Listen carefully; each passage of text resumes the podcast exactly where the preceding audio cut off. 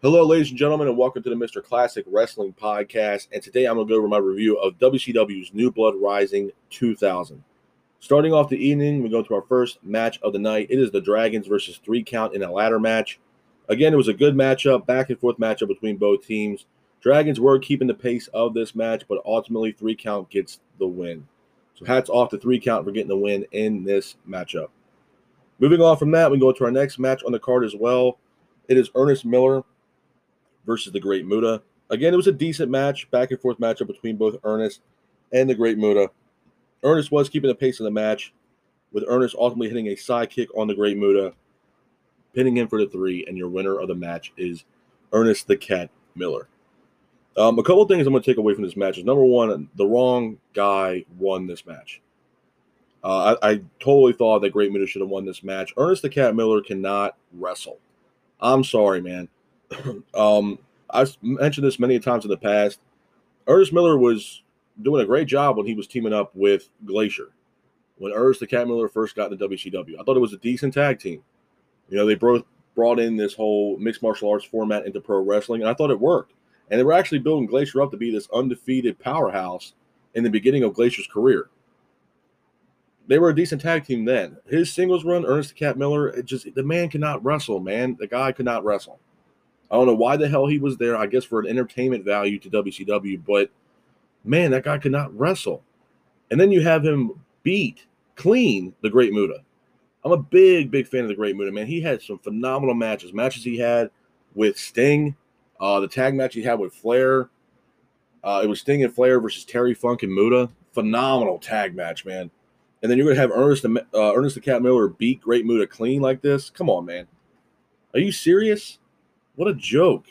But hats off to Ernest Miller for getting the win in this match, even though I truly believe the Great Muta should have won this match. Moving on from that, we go into our next match on the card as well. It is Kanyon versus Bagwell in a Judy Bagwell on a forklift match. Number one, this match was awful. Number two, it was a back and forth matchup, but Bagwell ultimately got the win in this match. This match right here, I'm gonna let you guys know, man. This match right here will forever be synonymous in pro wrestling about how bad this match was. Judy Bagwell on a forklift match. This is I mentioned this so many times with WCW towards the later years in WCW. These stipulations for these matches were downright garbage. Garbage, man. Are you are you serious? Judy Bagwell on a forklift match? Come on, man. I really, I would rather have a one-on-one singles match between Kanyon and Bagwell than it be for Judy Bagwell on a forklift match. Who's booking this garbage, man? Hot garbage. Honestly, who was it? Because I mean, what were you what were you thinking? And this was on a pay-per-view, nonetheless, a pay-per-view match.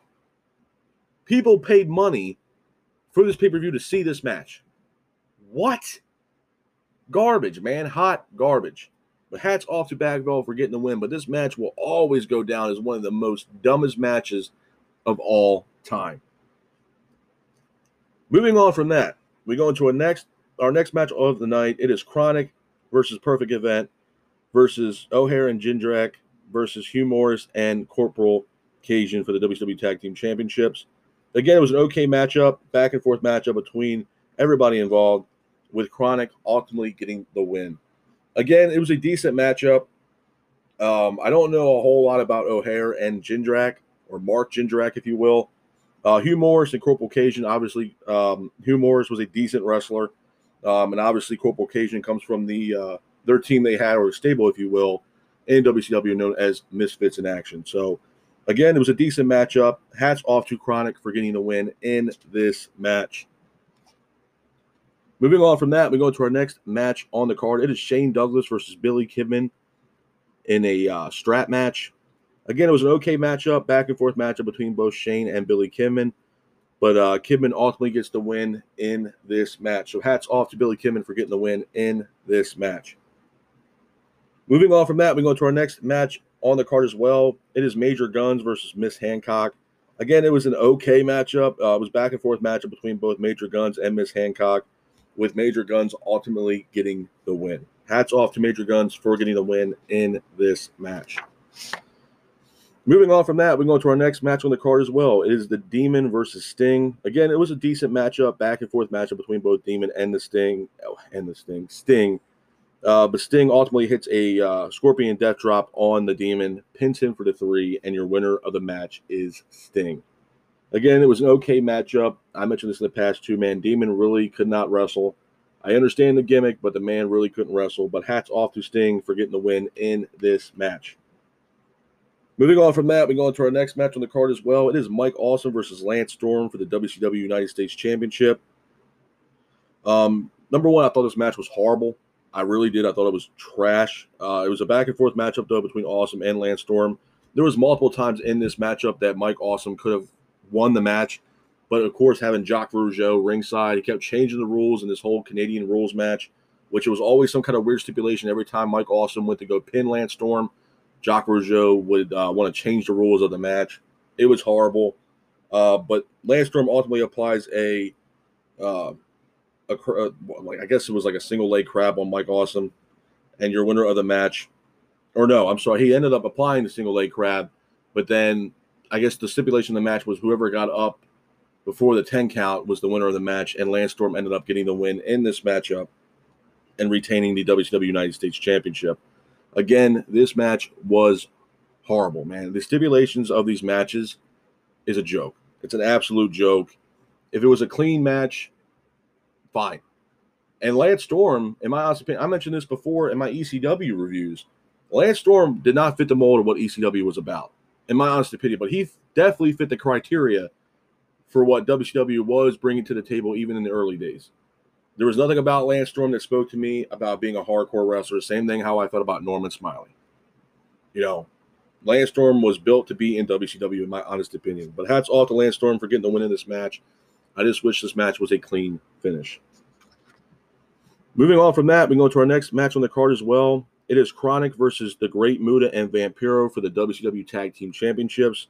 Again, it was an okay matchup, back and forth matchup between both teams. Uh, Vampiro and Muta were keeping the pace of the match, with Muta ultimately hitting a moonsault off the top rope, pins for the three, and your winners of the match, and at that time, new WCW Tag Team Champions are Vampiro and the Great Muta. Hats off to Vampiro and the Great Muta for getting the win in this matchup, and at that time, becoming the new WCW Tag Team Champions. Moving on from that, we go to our next match on the card as well. It is Goldberg versus Scott Steiner versus Kevin Nash in a triple threat match. Again, it was an okay matchup, back and forth matchup between Kevin Nash, Steiner, and Goldberg. Uh, Nash was keeping the pace of the match, but Nash was going to hit a jackknife powerbomb on Goldberg, but Goldberg gets right out of the jackhammer, looks at Nash, and just walks away from the ring and walks away from the match. And then ultimately, Nash ends up getting the win, pins for the three, and your winner of the match is Kevin Nash. Again, there was a lot of stuff in this match that was kind of confusing. Um, I didn't understand why Goldberg left the match like that abruptly for no apparent reason. Um, I seemed like, for what I understand, I think Goldberg didn't want to take the jackknife powerbomb finish, and he knew when the jack when he knew when Nash was going to hit the jackhammer, he wasn't going to have Nash hit the jackhammer on him. So um, that was kind of weird. And again, man, it just makes it goes to show you where WCW's head was at towards the end of their you know WCW's run. I don't really think they really gave a damn about how these matches really went, in my honest opinion. But hats off to Kevin Nash for getting the win in this matchup. Moving on from that, we go to our next match of the night. It is the main event of New Blood Rising 2000. It is Jeff Jarrett versus Booker T for the WCW Heavyweight Championship. Again, it was an okay matchup, back and forth matchup between both Jeff Jarrett and Booker T. Uh, Booker was keeping the pace of the match, with Booker ultimately hitting the finish on Jeff Jarrett, pinning him for the three, and your winner of the match is Booker T. Again, this was a decent show, man. It really wasn't the greatest. It definitely wasn't the worst. There's a lot of matches on here I could have done without. Um, but like I said before, man, this is kind of towards the end of WCW where a lot of the matches and the pay per views were just downright awful. I mean, one of the biggest matches on here that I think a lot of people could have done without, in my honest opinion, um, you know, Shane Douglas, Billy Kidman wasn't bad, but the main match for me was Kanyon versus Bagwell and the Judy Bagwell on a forklift match. I mean, that match will forever go down in history as one of the most dumbest gimmick matches that anybody has ever seen. I mean, it is absolutely horrible, man. And that match alone will stand the test of time of how bad that match was. I mean, whoever was coming up with the gimmicks for WCW, man, trash. Absolute trash, man. Garbage. Hot garbage. And it's honestly hard to watch, man. To be 100% honest with y'all, man, it is hard to watch and be entertained by what the hell I'm seeing in these pay per views. It is garbage, man. I wouldn't even have my worst enemy watch these matches, man, because it's just brutal. It's absolutely brutal. But this is my review of WCW's New Blood Rising 2000. I hope you guys are out there staying safe. Be careful and remember, stay classy. Peace.